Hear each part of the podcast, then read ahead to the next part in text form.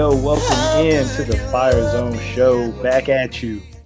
Uh, season ending, regular season ending anyway for the Ravens. Obviously, playoffs about to start. Uh, the teams that are in are moving on. Unfortunately, the Ravens were not one of those teams.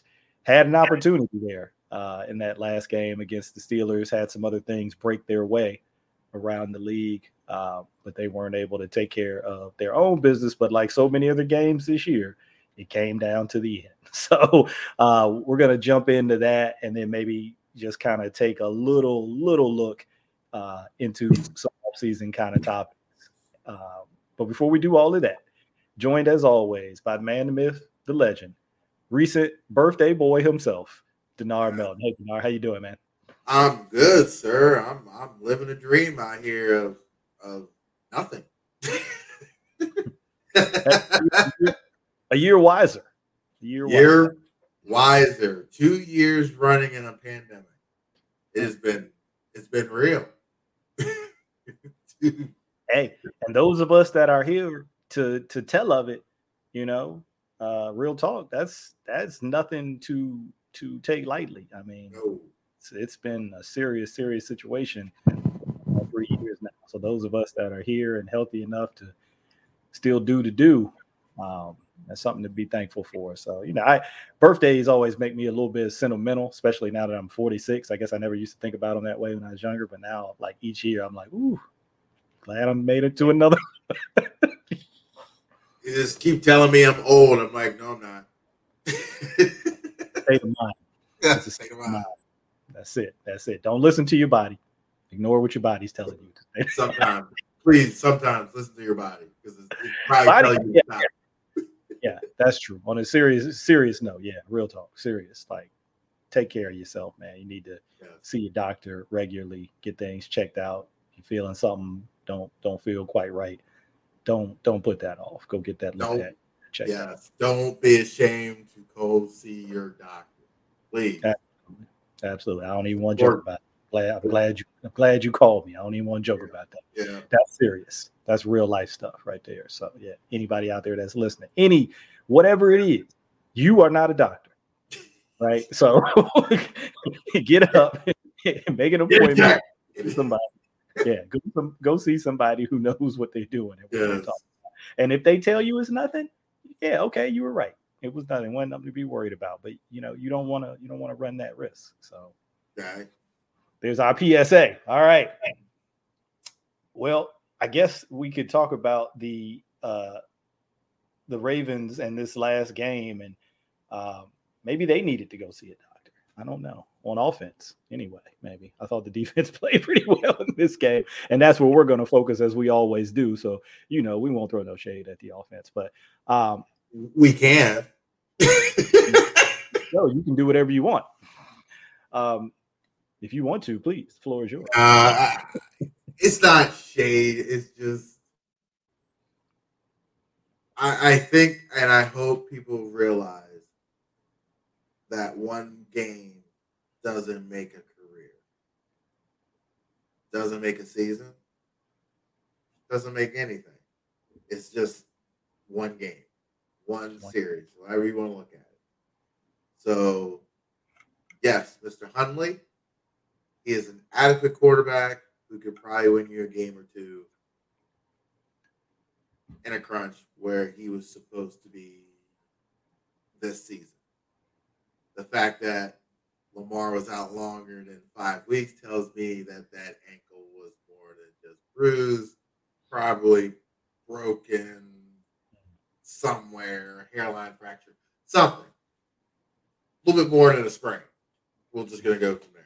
Um, but I think you recognize an offense that never had an identity throughout the entire year after the running backs went down.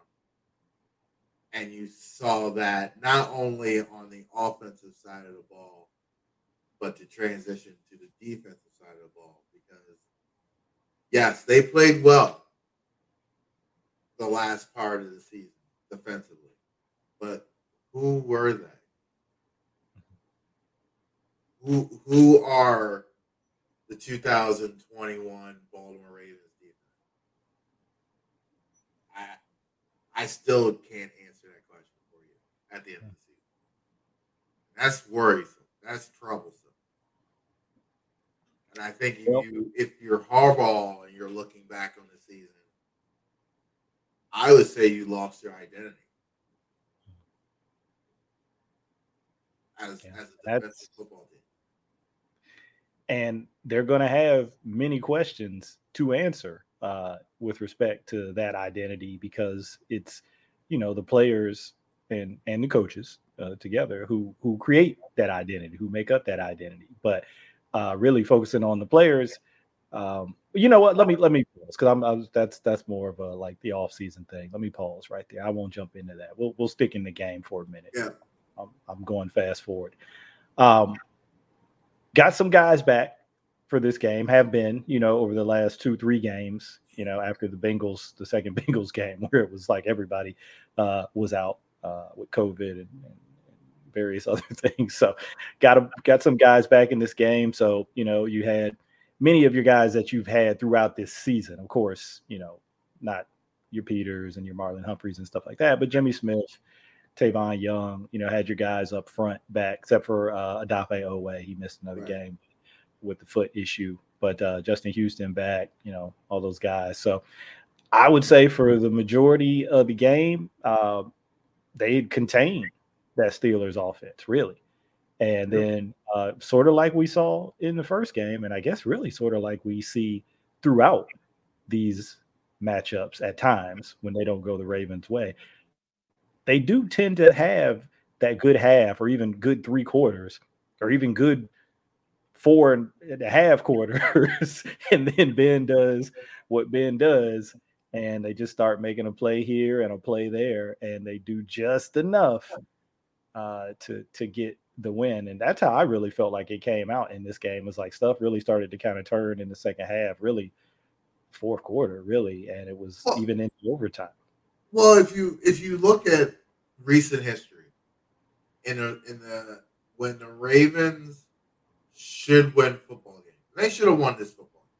Yeah. There's no question about it. When they're in the games with the Steelers and they get in situations where it's they're up 13-7 with a chance to put the nail in the coffin. They go up and score there and go up 20 to 7. I don't think the Steelers come back. Hmm. The fact I believe they went up 16 to 6, 16 to 7 or somewhere along those lines where they could have literally put the chokehold on the Steelers.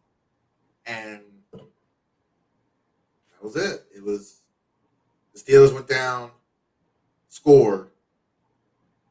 I think there was three and out, and the Steelers went back back down and scored another touchdown, and it was that was it.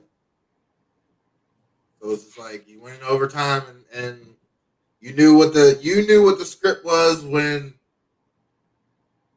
probably what nine minutes left in the game, where the Ravens couldn't move the football, and you're just waiting for the Steelers to, to figure it out. Yeah, going into the in not going in, but in the third quarter, um, Murray like early in the third quarter, uh, quarter Murray rips off that 46 yard run TD. They yeah. go up, they go up 10 to three.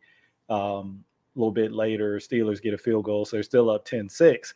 So going into the fourth quarter, you know, you got that 10-6, and then they Steelers go on that drive, and Claypool gets the touchdown. Now they're up then you know the Ravens drive uh, kind of towards the end of the fourth quarter there to tie it up with Tucker in the field goal, and then um, you know weren't able to do anything with their first possession of overtime, punt the ball away, and then the Steelers go down the field. Had a couple opportunities, couple third downs, uh, a fourth down in there. Um, we'll probably talk about that a little bit. Was that the was it the fourth down? Was the play board was involved? And don't know third. It was the third down where it was third and what? It was a like third and eight or third and nine or something like that. Mm. And he decided to jump something that wasn't even there. And they literally just like threw it. I think it was Cooper Kupp literally on like the on a line or something. And he was off to the races. I, I'm I'm done with Mr. Ford, by the way. Thank you. I had my feelings. I had my feelings about that, and you know, it's a it, it's a shame on many levels because obviously, you know, they don't get into the playoffs. That's the first level that right. it's a shame on. Um, but one of their better, just to touch on the offense for another quick sec, one of their better rushing games of the season. I, I want to say their second best rushing game. You know, you run for 249 yards. Murray went for 150. Huntley Huntley puts up 72. Freeman had 21, but you know he got dinged up, so uh, you know he didn't. He probably didn't get a chance to contribute as much. But 249, uh, I think they only put up one more. I think the Chiefs is what I'm looking at. They had 251 in that Chiefs game. So good rushing game. Like you said, by by all accounts, it's a, a, game that they were in control of for the bulk of the game, and you really felt like they should have came out of it with a win. But uh, it really came down to, like you've been saying all season, a couple of plays, a couple of drives, couple of plays, and it it didn't go their way again.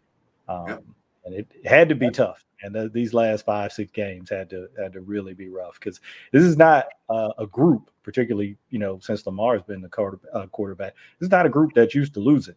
Certainly not five six games in a row. Um, I mean, they ain't, they ain't, they ain't, lost five games. What, what, what were they last year? I got to look at their record last. Certainly remember 2019. They only lost two. I think they lost six last year, not in a row, but I mean just overall record. Or were they? Yeah. Were they better than that? They were 11 and 5. 11 and 5. So I take that back. So yeah, six games in a row is not something that they're accustomed to uh, this particular group. So uh, it had to be brutal. I know, and we know they had the injuries. We know they had the injuries, and um, that's a huge factor because you know these were key guys. This wasn't just like any guy that was out. But as you probably heard it said, and obviously you played and coached uh, no explanations, no excuses. I you, well, it's it's it was this group needed all of this. They came out like rock stars. They got over the hump by winning a playoff game last year. And they're probably thinking in their minds that they're ready to to, to ascend. Taking the next step. What they didn't really realize that they never went through the struggle. And when you when you start up up here, and this is for any sport, football, basketball, whatever, you start here, there is only one way. There's only one way this party's going to end. It ain't gonna go back. It's got to crash and burn first before everyone everyone starts to realize that everyone has to pull on the rope. Everyone has to be on the same page. And if you're not, guess what this off season is going to be? You're going to be gone. Yeah. So, yeah, just keep. Gotta get, gotta get guys all pulling on that rope together, and you know, it's just, is is that that feeling of of dejection and everything that comes along with this season. But you had to you had to feel all the feels. You had to feel the feels what it was necessary to lose those games. Those plays that you said, hey, they didn't matter. They didn't count. Well, guess that third and six that you didn't get, guess what it mattered? That that that pull that you only got a shoulder on that guy, guess what? He making a play in the backfield. Now Tucker's got a now we got a punt of Tucker taking a 56. You know, those little things, they start to add up, and then you have games that you lose by one point for the rest of the season. It's just like if we'd have made those plays during the game, and and not only that, but if we were mentally tougher in practice, if we, you know, did the little things in the building, maybe we would have been a little more successful. So you've got the environment now, who's going to be the guy? Who is going to be the guy who's willing to go in there and tell people, you know what? You didn't play very well last week. And I don't care if you like me or not. I'm going to tell you. And you're going to tell me when I play wrong and play, you know, didn't play well last week. I don't think there's enough of those guys in the building. Mm.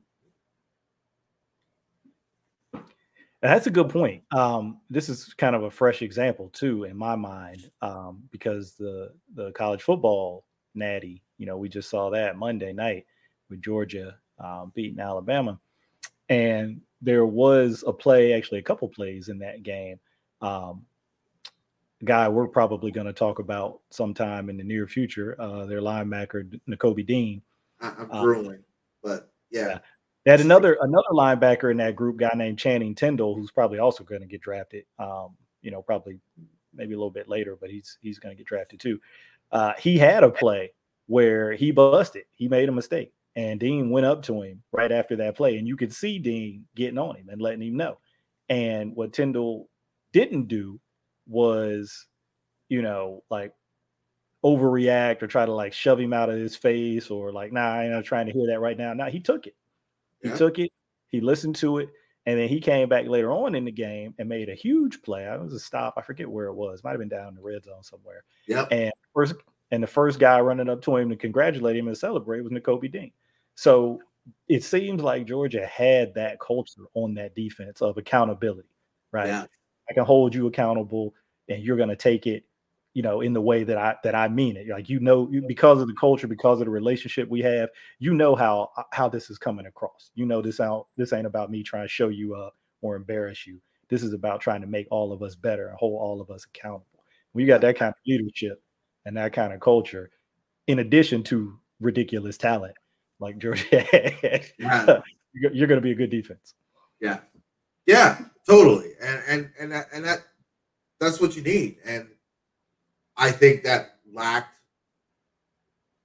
big time on the defensive side of football this year. Just someone who could take the defense by the throat and say, hey, like snap out of it, let's play. Let's play like we know how to play. And you didn't really see that. You saw when Josh Bynes came in that the defense settled down, mm-hmm. but there still wasn't that what how, you you said it earlier, the violence. Yeah. There's a difference between being violent and being physical. There wasn't violence. When you watch the Dolphins, that's violent. Yeah. When you watch uh who else? Um when they're rolling. Uh Arizona when they're rolling. That's violent. Mm-hmm. Um when the Rams, when the when the Rams got all their pieces going, that's a violent defense. That's not physical. That's not physical. That's not throwing bodies around like the Ravens do.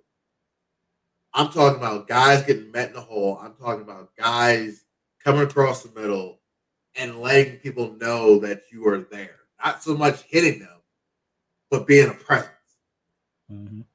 And I think that's just it's it's just part of that mentality that I think they need to continue to bring into the bill. Yeah. And you know, you can when you see it, and I know people, you know, I think, ah, violence, physical. What's the really distinction?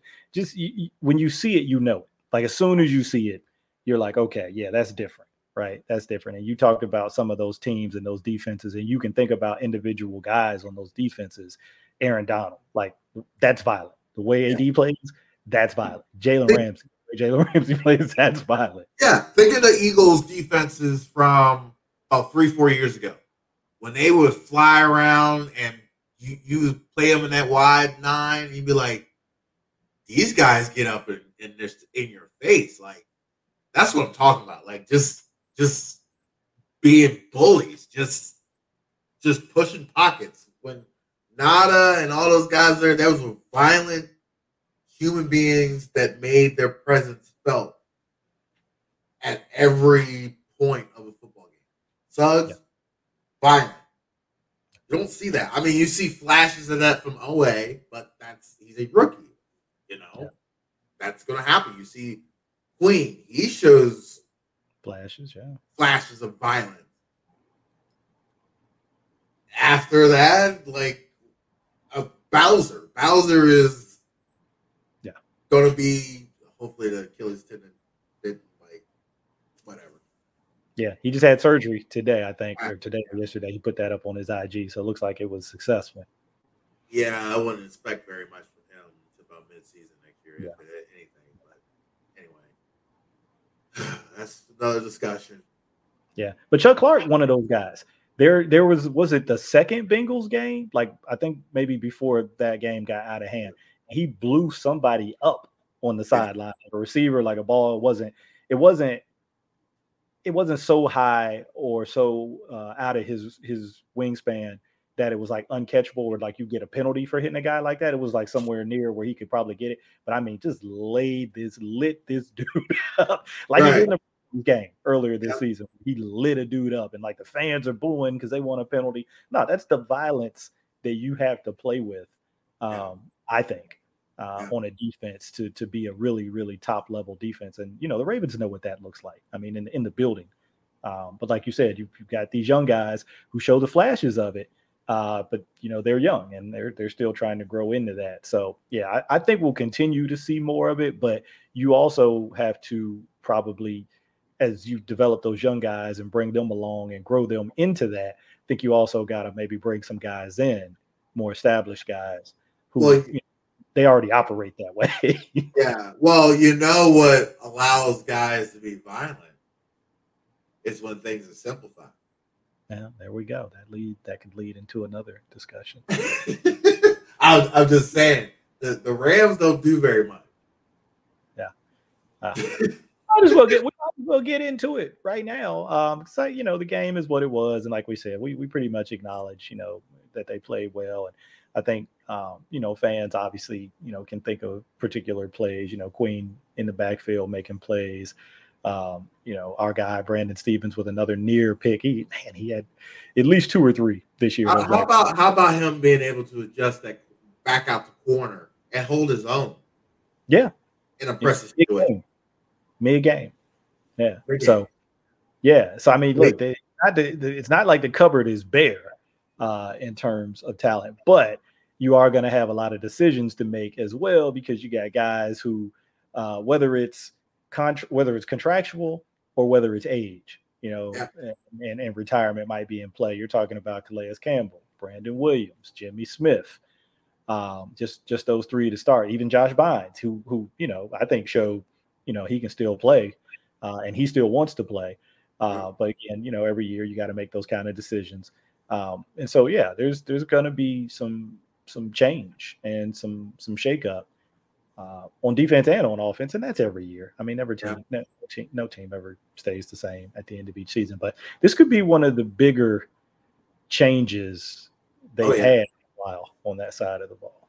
So uh, that's going to be interesting. But yeah, let's let's get into that part. Let's get into that part. You were talking about uh, simplicity, and and that speaks to scheme. And um, you know, I think for the first time since he's become the defensive coordinator, I think. I mean, there there probably was some grumbling here or there along the way, but I think this year, more than any I can remember since Wink uh, took over as DC, started to hear more of that. Grumbling got louder. It was it turned into more than just grumbling, uh, where people were kind of really starting to question uh, some of the, the play calls. You know, Greg, look, Greg Roman, that's a whole nother question. We we won't deal with that, but uh, they've been calling for for my man's head for a while. But I think even this year with Wink, you had some people starting to you know question the the timing of some of these aggressive calls, and, and I know you for uh, not just this year, but for a while have have had some some concerns just about the the scheme overall, the structure. Uh, you know, what do you what do you hang your hat on? Like you said, who are you? Who are you? Yeah. So yeah, I mean, what what what do you think the move is uh, with regards to to Wink. Um, you know, look, there's going to be opportunities, head coaching opportunities this year, uh, as there are every year, and so maybe that decision kind of takes is made for you. You know, it's taken out of your hand if you're John Harbaugh. But if it's not, and you're you're the head coach, what do you think? First and foremost, Wink's scheme works well with veterans. Now, the problem is the Ravens hadn't had a veteran group in quite some time on the defensive side of the ball. And that's not going to happen anytime soon because you're going to be pouring resources into your offense to continue to support Lamar. Yeah, so, you thought you were going to have one coming into this season. That's a relatively veteran group.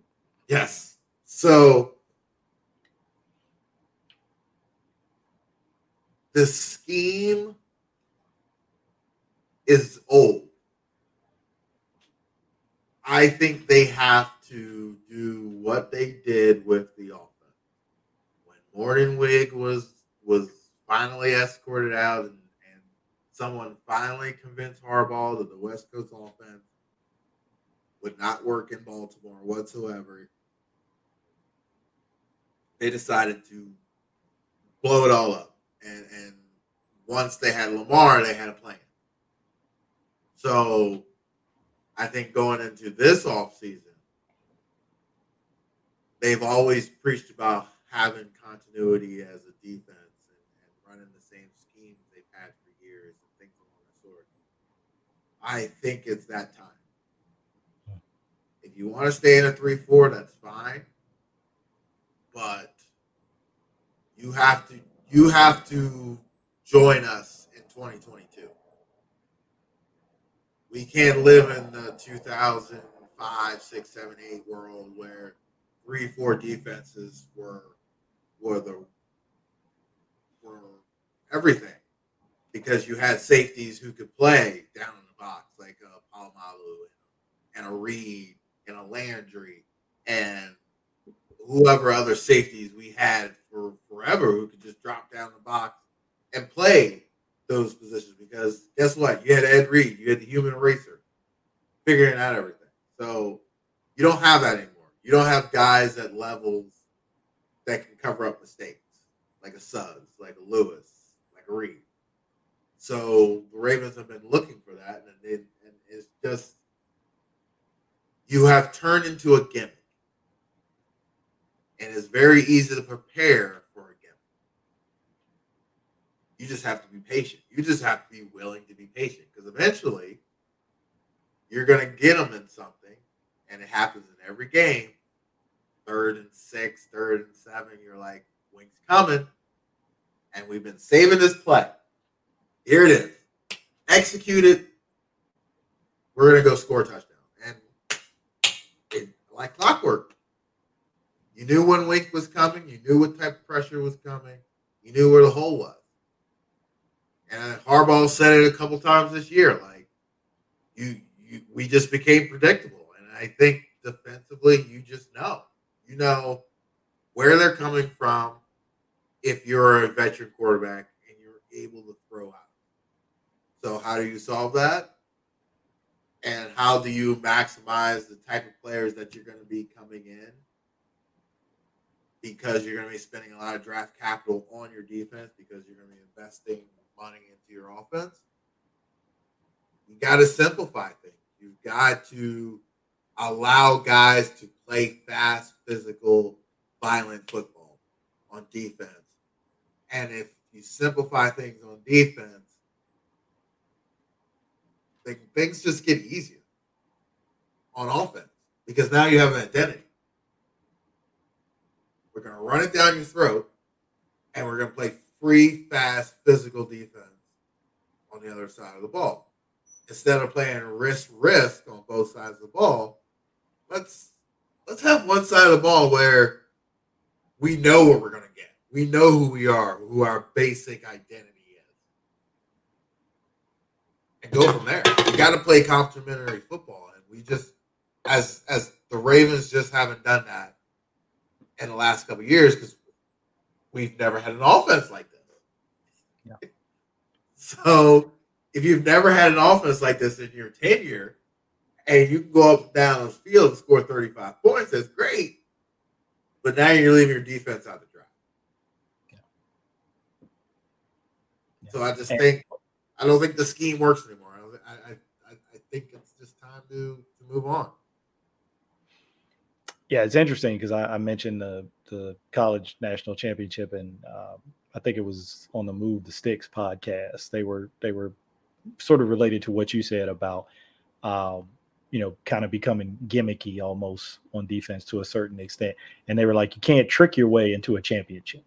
Like once you get to that point in the season where it's good on good, right, and and, and you're talking about the best teams playing each other and trying to either get in the dance or are in and are trying to, you know, play in that championship game win that championship game.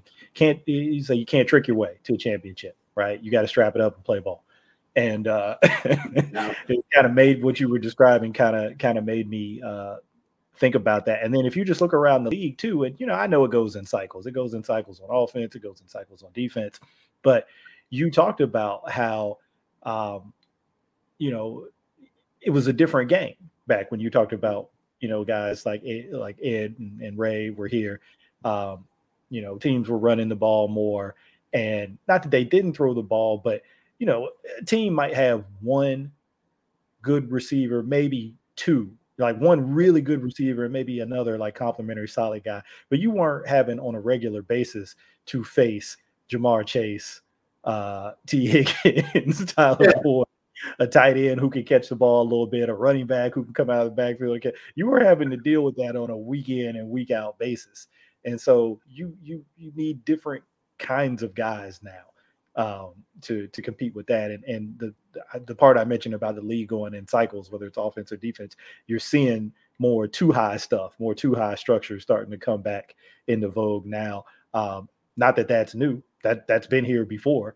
Uh, right. But people kind of got into that Seattle cover three one high world because you know the, people say that the NFL is a copycat league, and it absolutely is. Whatever team is having the most success, you know, whatever team is winning a championship that year, everybody looks at them and look at what looks at what they're doing. It's like, okay, can we do that? Maybe we can take some of that and and, and play in that way. And like, you know, cover three kind of took over the league. Co- you know, cover three, cover one kind of took over for a while.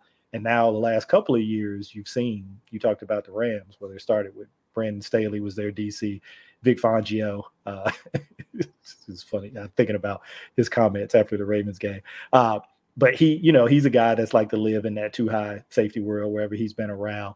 Um, and it's starting to come back a little bit. And even in Pittsburgh, you know, you, you've seen them yeah. do a little more of that over the last. They've kind of gone from Blitzburgh to to like Zonesburg over the last couple, last couple of years. And they're going to make you these kinds of defenses. They're going to make you go the long, hard way.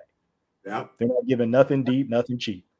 And if you can put together 13, 14 play drive on them and score a touchdown, do it three times. Tip do it three times. Don't think, yeah, we don't think you yeah. can do that. Nope. we don't think you can do it three times. You can do it three times, you deserve to win the football game.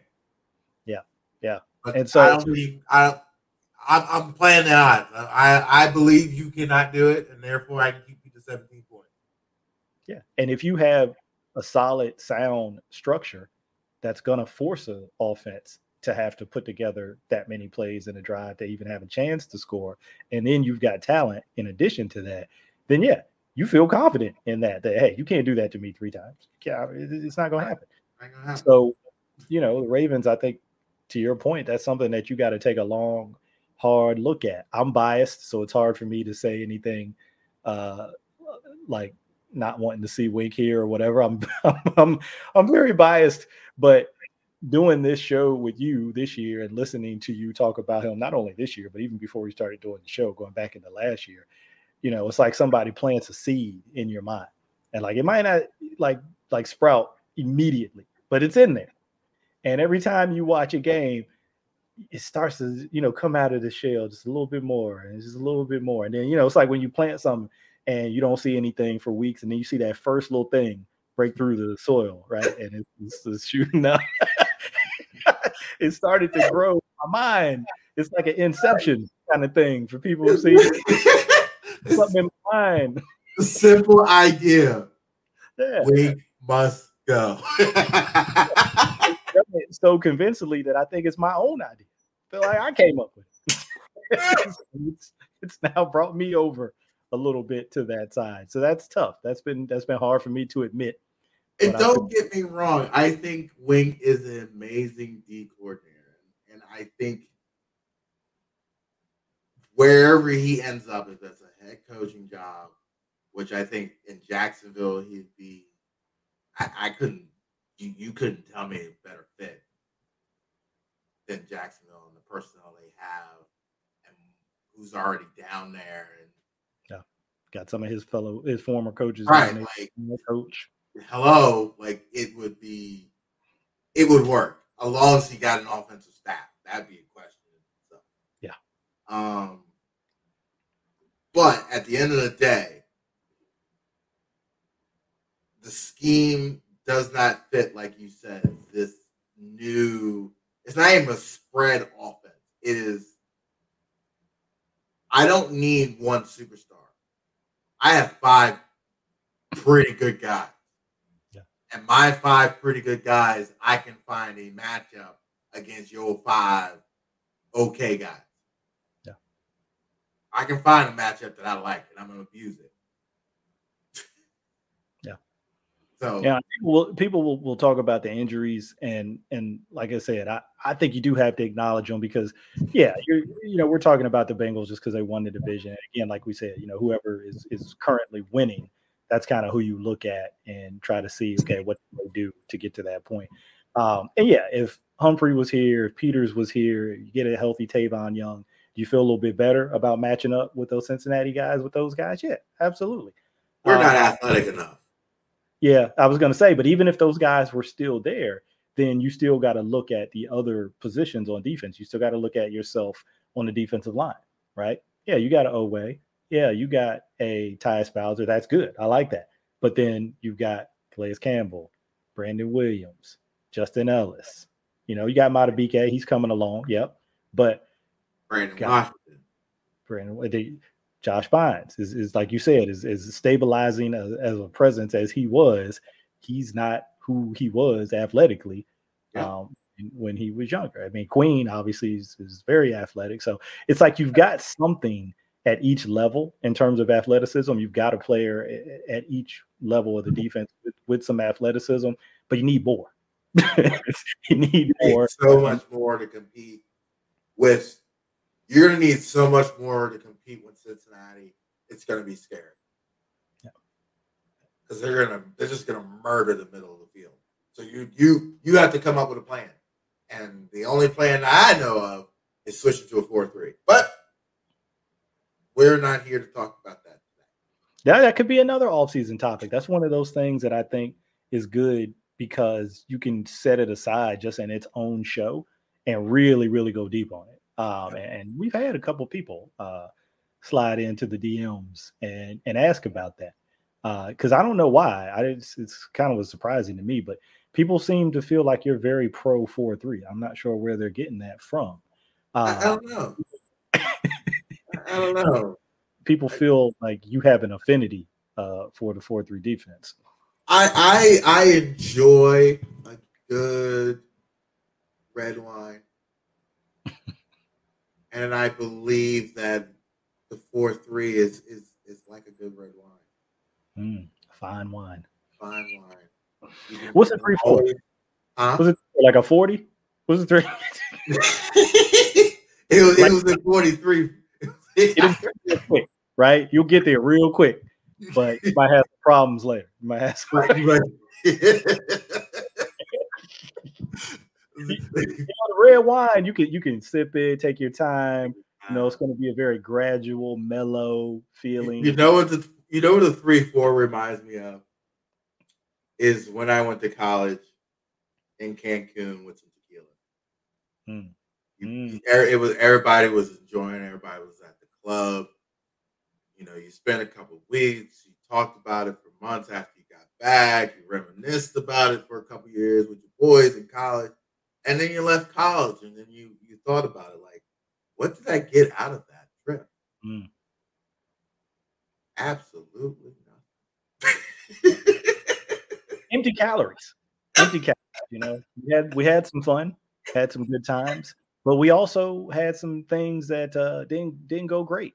It is- Some- and I, and, I couldn't get rid of these fans that just kept following and telling me that, you know, I was always going to be great, and I'm 55 years old. You know, we might have to do a whole maybe when we do that four three show, maybe we'll make that a part of it. We will try to compare defenses to drinks and we'll see if we can find hey, we we've we've talked about different types of shows. yeah, that might be a good one. I don't know if I've ever seen that one before. so uh that could be a first in uh, yes, football, football podcast. We'll see. We'll kick that. Oh, out. that that might that'd be a that'd be a quality show comparing alcohol drinks to team. Yeah. Oh, we could we could go across the board. Not even like football. We can do this with basketball. Sure. Oh, this this lends oh, itself Oh, to like like the Lakers are just Jack Daniels. Like you just you just, you just keep drinking it, and it don't matter. it's never gonna get any better. Uh, Hey, I mean, look, this could be for any. This, this could be subjective because everybody's kind of got their favorite. But for me, one, uh, I, won't say it's a favorite, but here, here's where I'm going with the analogy. Like I'm thinking about right? I'm thinking about the Warriors, and for me, that was Jim Beam and ginger ale. Like I Yeah. couldn't really taste the Jim Beam, so I just kept drinking it. I just kept going. You just going and going and going, and the Warriors just keep going. They just keep coming at you and coming at you and shooting and shooting, and before you know it, you go to stand up and you're like, oh, what, what, what, how did that hit me? I didn't feel any of that while I was drinking. And as soon as I tried to get up, I was like, whoa, it all hit me all at once. And, and then and the bartender says, "I got a clay lime for you."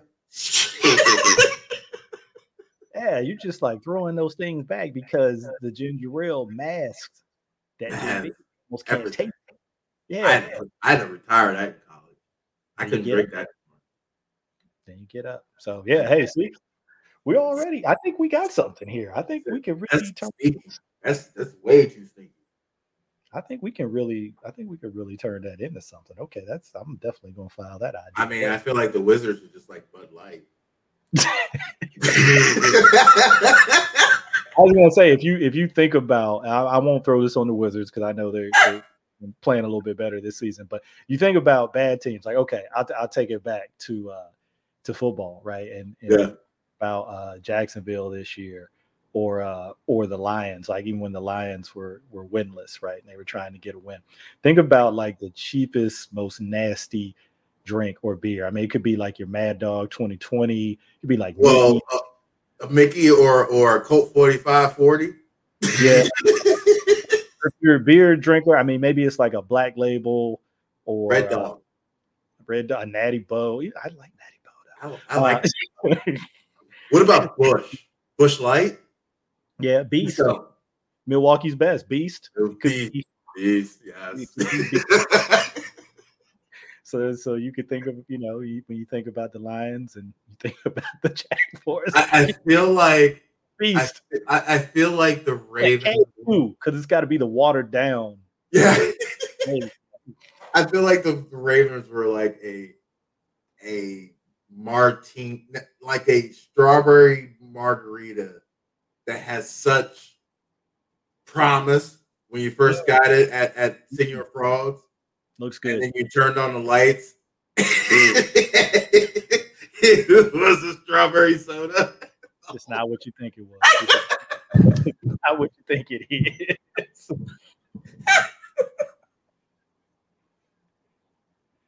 yeah, they their season, man, it would have to be something that, like you said, that's a good analogy. That's something that's good to start, and then something it changes. The longer you have it, I can't. What's a drink like that where it's good at the beginning, but then when you Long it, Island. Oh, they get it just get worse. It get it get better. it's better. Yes, we got to go the other way. This is something that gets worse the longer you. it, get, it gets worse. Um, man, I don't. know, Maybe makers. I drink a lot of makers. When when makers is like room temperature. What about Uh, Taco Bell? It's food now. Food is a whole nother. one. We start bringing food in. Yeah. Uh. in, the moment, in the moment when you're eating that chalupa, oh, the moment, killing it. You feel good. Eight It's three, feeling fresh. it's And amazing. then, then you realize you look at the receipt. The receipt. You know what that is for me? That's five guys. For me, that when I eat it in the moment, it's like, oh, this is amazing. Brilliant. Yes. Later, there's some. There's you got to answer. You got to answer Answer. for it. Later All, all that good luck you took in the first half. Yeah. Catches up to you. Catches up to you. Them Cajun, them Cajun fries, you gonna pay for that. Yeah. you gonna pay for them Cajun fries. Yeah. Oh man, that's how I know. That's why I know it's probably time to wrap this one up because we don't go. It, it is, but I think we've got some. We got some quality stuff for the off season. We do, we do. That's going to be some interesting stuff. Um, I know we got a lot of people out there uh, who are into the draft. And you know, now that the Ravens are eliminated from the postseason, people are like completely in off-season mode. They're thinking about free agency. They're thinking about the draft.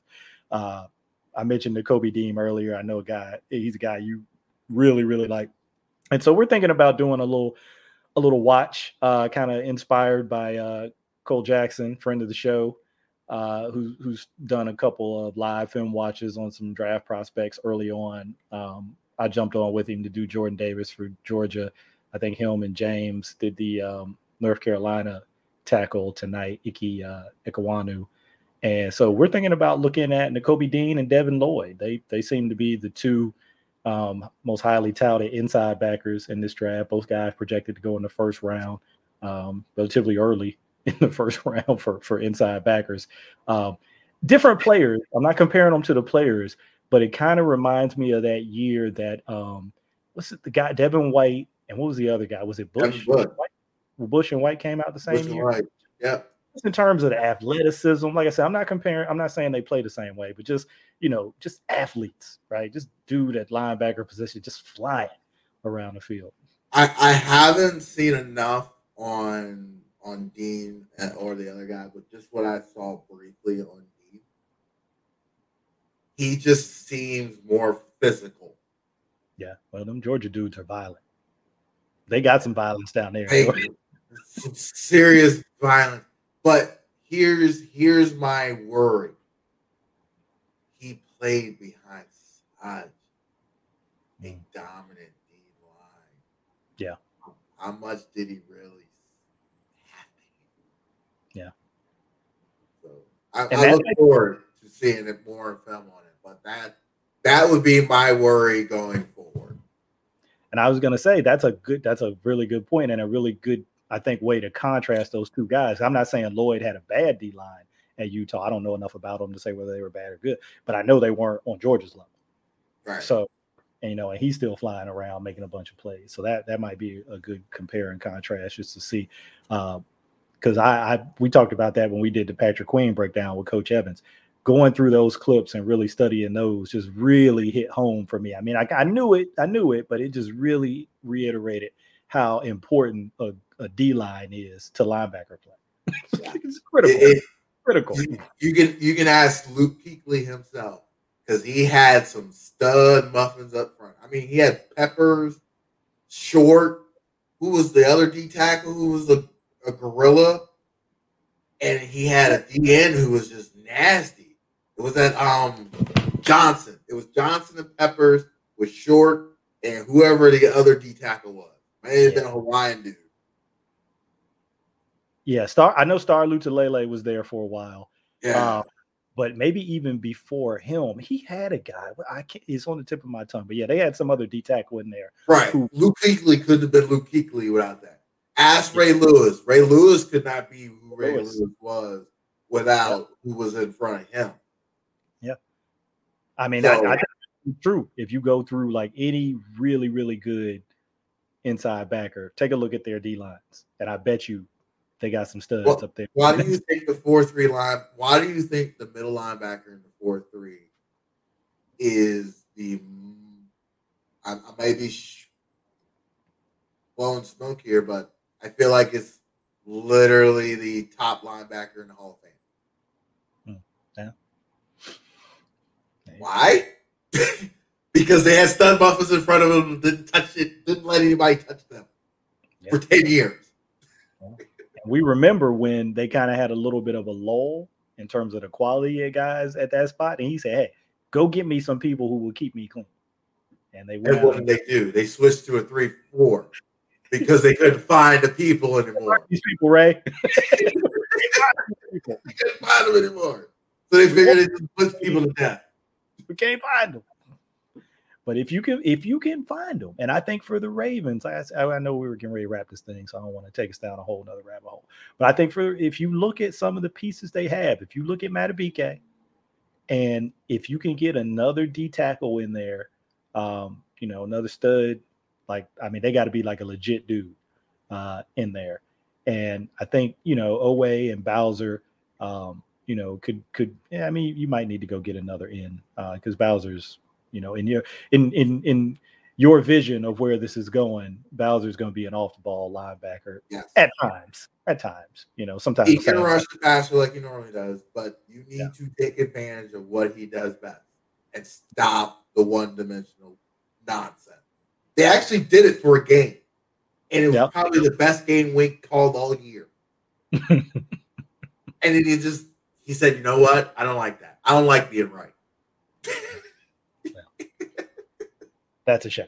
Uh, that's a good place to stop. That's a good place to stop. So yeah, I just wanted to preview that thing with Lloyd and Nakobe Dean. Um, you know, it it it should we, will try to get that out uh, soon, and I think we're going to try to do a live stream the same way, uh, same format that that Cole did, so people have a chance to interact with you. Can ask you questions, pick your brain in real time, and say, hey, you know, what about this? What about that? Um, so I think that'll be that'll be cool and uh, it'll be a really a, a, first look, I think, for both of us. Because, like I said, other than you know when they were playing on TV occasionally, I, have seen Georgia a couple times on TV. Obviously, I watched Natty. Um, I think I saw Utah once in the Pac-12 championship, so it'll, it'll be the first time I think for both of us really getting a look at those two inside backers. And I know people are probably thinking, why are we talking about inside backers? Didn't they just draft two guys two years ago? Hey, hey, quiet as kept. Quiet as kept. I'm just saying I wouldn't be surprised. I would not be surprised. I'm not saying they're gonna take them in the first round. I'm not saying that. I don't know. I, I, I mean, I just took a quick look through the top 13. Not very many people are going to be taking defensive players. Maybe two or three off yeah. the jump. Everybody else is going to be looking quarterback, offensive line, and a lot of wide receivers. If there are any good ones at the top of the board will be gone. Yeah. So yeah. the Thibodeaux, possibility of a quality individual on the defensive side will be, I feel like, will be available. Yeah, Tib- Thibodeaux and Hutchinson are kind of the top defensive guys that people are thinking are going to go off the board early. The um, I think you know, Hutchinson's probably going to be the number one, just yeah. by who's picking one. If you if you listen to people after watching the Natty, they're like, "Look, we need we need to go and draft Will Anderson, 31 from Alabama. We need to get him right now. He ain't even eligible. Let's just go get him and draft him and pull him into the draft. I mean, there are, people, there are people who you know pay more attention to that to me, and they're like, that guy, he's number one right now. He's just not eligible. He would go ahead of Thibodeaux and Hutchinson if he was eligible. They, they think he's that good, um, but he's he's he's not available. So yeah, I think those two guys are probably going to go early. But hey, Ravens haven't picked at 14 and I don't know. I don't know if they have they ever picked at 14. Uh, you know, that's that's that's pretty. I don't think they picked 14, but they picked behind the Browns before, and that was 11 and 12, and then we traded with the Browns to pick Haloti Ngata. So I'd like to see something like that happen. yeah, I'd like to see something like that happen. Hey, Ed, to your point, to, to, your point about getting that other piece at defensive tackle, you get you another Haloti to add to Justin Madubuike, you got a nice start. You do. Yeah. I mean, Jordan Davis, maybe Jordan Davis is there, depending on how people feel about him. Big D tackle out of Georgia. He might be there at 14. Never know. Uh, um, I'm a, I'm a pass on that. Okay. Uh, not a big, not a big fan of Jordan Davis.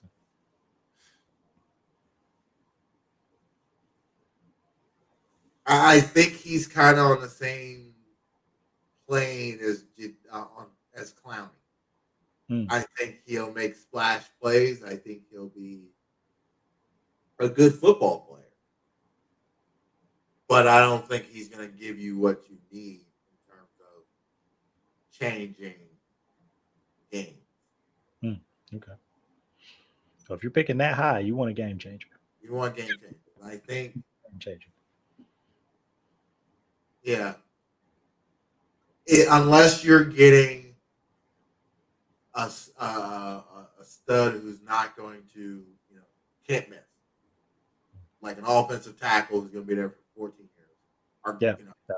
Even even now, I would even say a guard in the top five is not a the way the league is is going and the way defenses attack the middle of offenses, I, I would say guards in the top five is, is a, a, hot commodity these days, at least in the top yeah. 10. Hey, look so, back at Quenton Nelson. If you if you knew Quenton Nelson was going to be Quenton Nelson, you take him in the top five. Yeah, absolutely. Yeah. And I think I think people are willing to take those chances now in the top fifteen. Like. I, I need to find me a, a, a bona fide star, and if it doesn't happen, okay. I think you got to be okay with that. But you're swinging for the fences. You're not trying to hit no single. No, you, no. You, you, you, you, you, got plenty of those on the Ravens. You got plenty of singles. Yeah. I, I, I watch the Orioles. I don't need any more singles. I, I need some runs. I need I need I, I need production. I need runs. I don't care how they get across the plate. I need runs. I need bodies. Well, I I feel good about what they did early last year. I think uh Oweh and Bateman produced runs this year. I feel yeah. good. I feel good about those two. I feel I feel people are gonna probably crucify me, but I feel like they might blow up the entire second besides Steven. Yeah. Stevens slow. you're slow and athletic. You're slow and unathletic. In three spots. Yeah. Need to change that. Need or are you gonna keep giving up 40 to Cincinnati? Yeah, we can't have that. We cannot have that. Because they got your number. Look, they gonna keep coming too. you got them, you know, talking about getting the gat. Uh, you got the Steelers in your locker room walking in their trap. Uh, was, it, was, so disrespectful.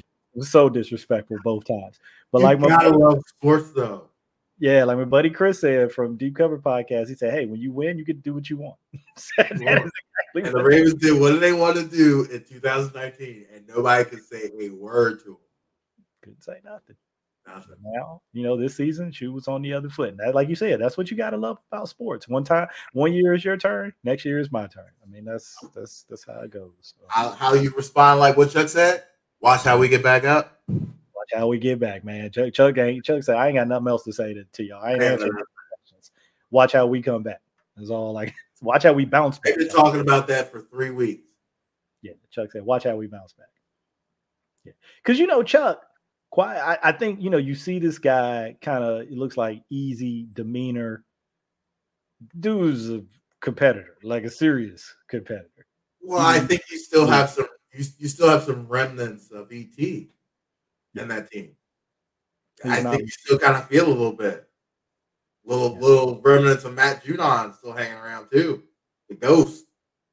Yeah. And you can tell going back to that ET thing, the way that that played out with Chuck. Chuck does not tolerate foolishness.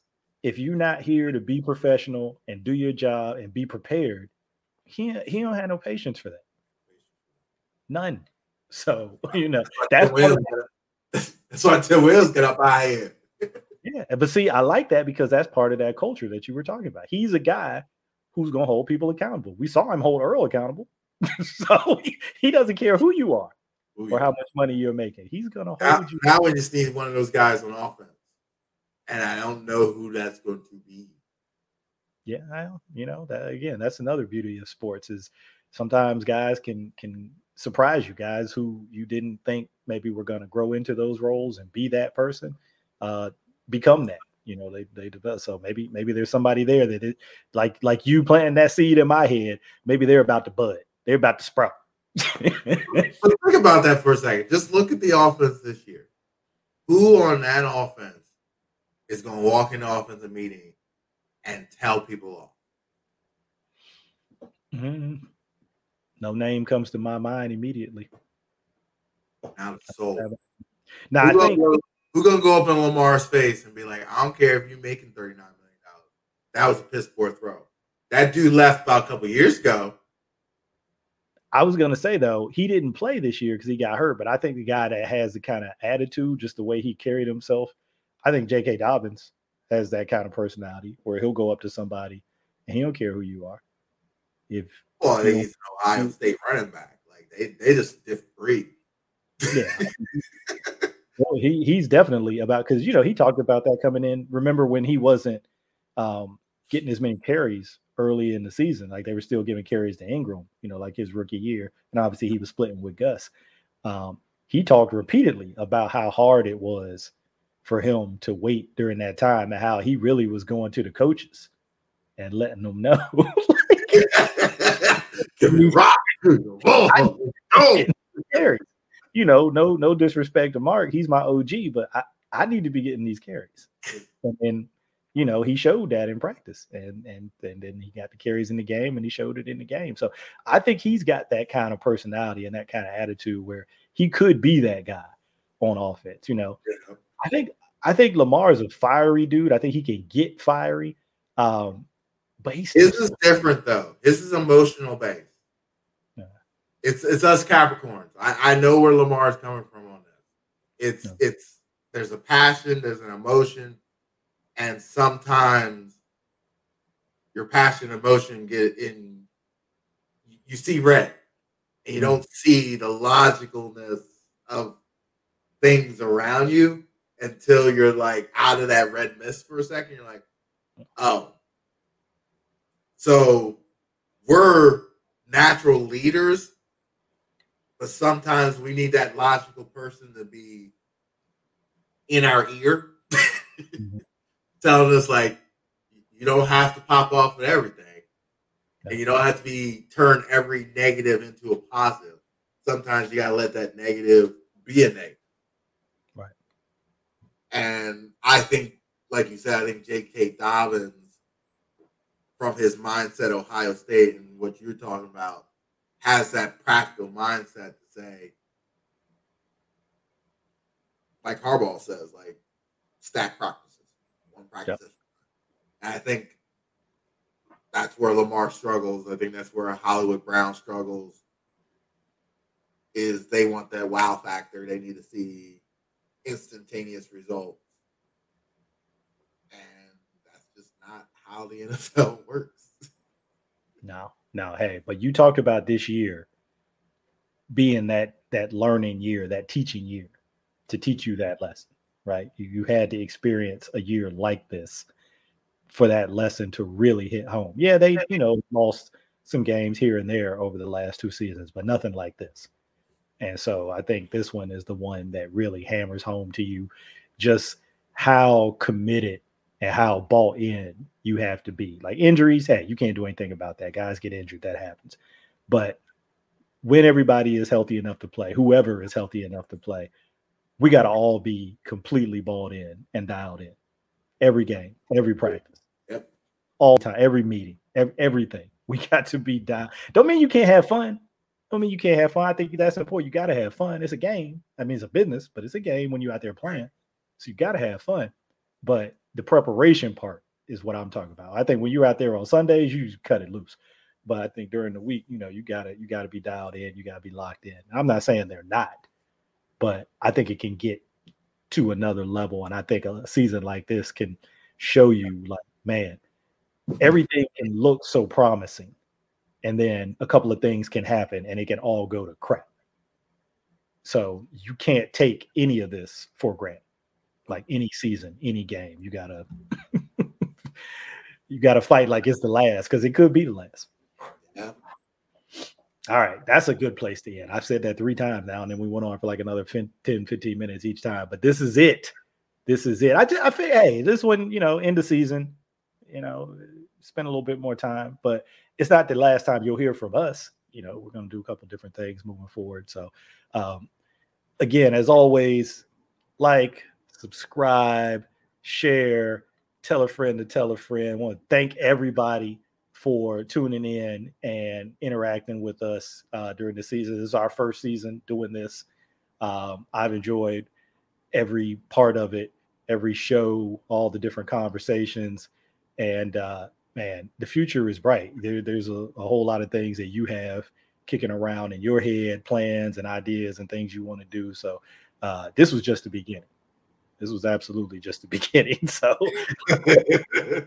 this is this is going to get bigger and better, and I think people are going to really be excited to see you know where it goes. Um, I just want to thank everybody. You know, big thank you, big shouts out to everybody for rocking with us. And uh, you know, until the next time, which, like I said, won't be long from now. But until the next time, y'all be good to each other out there, and uh, we'll get at you later.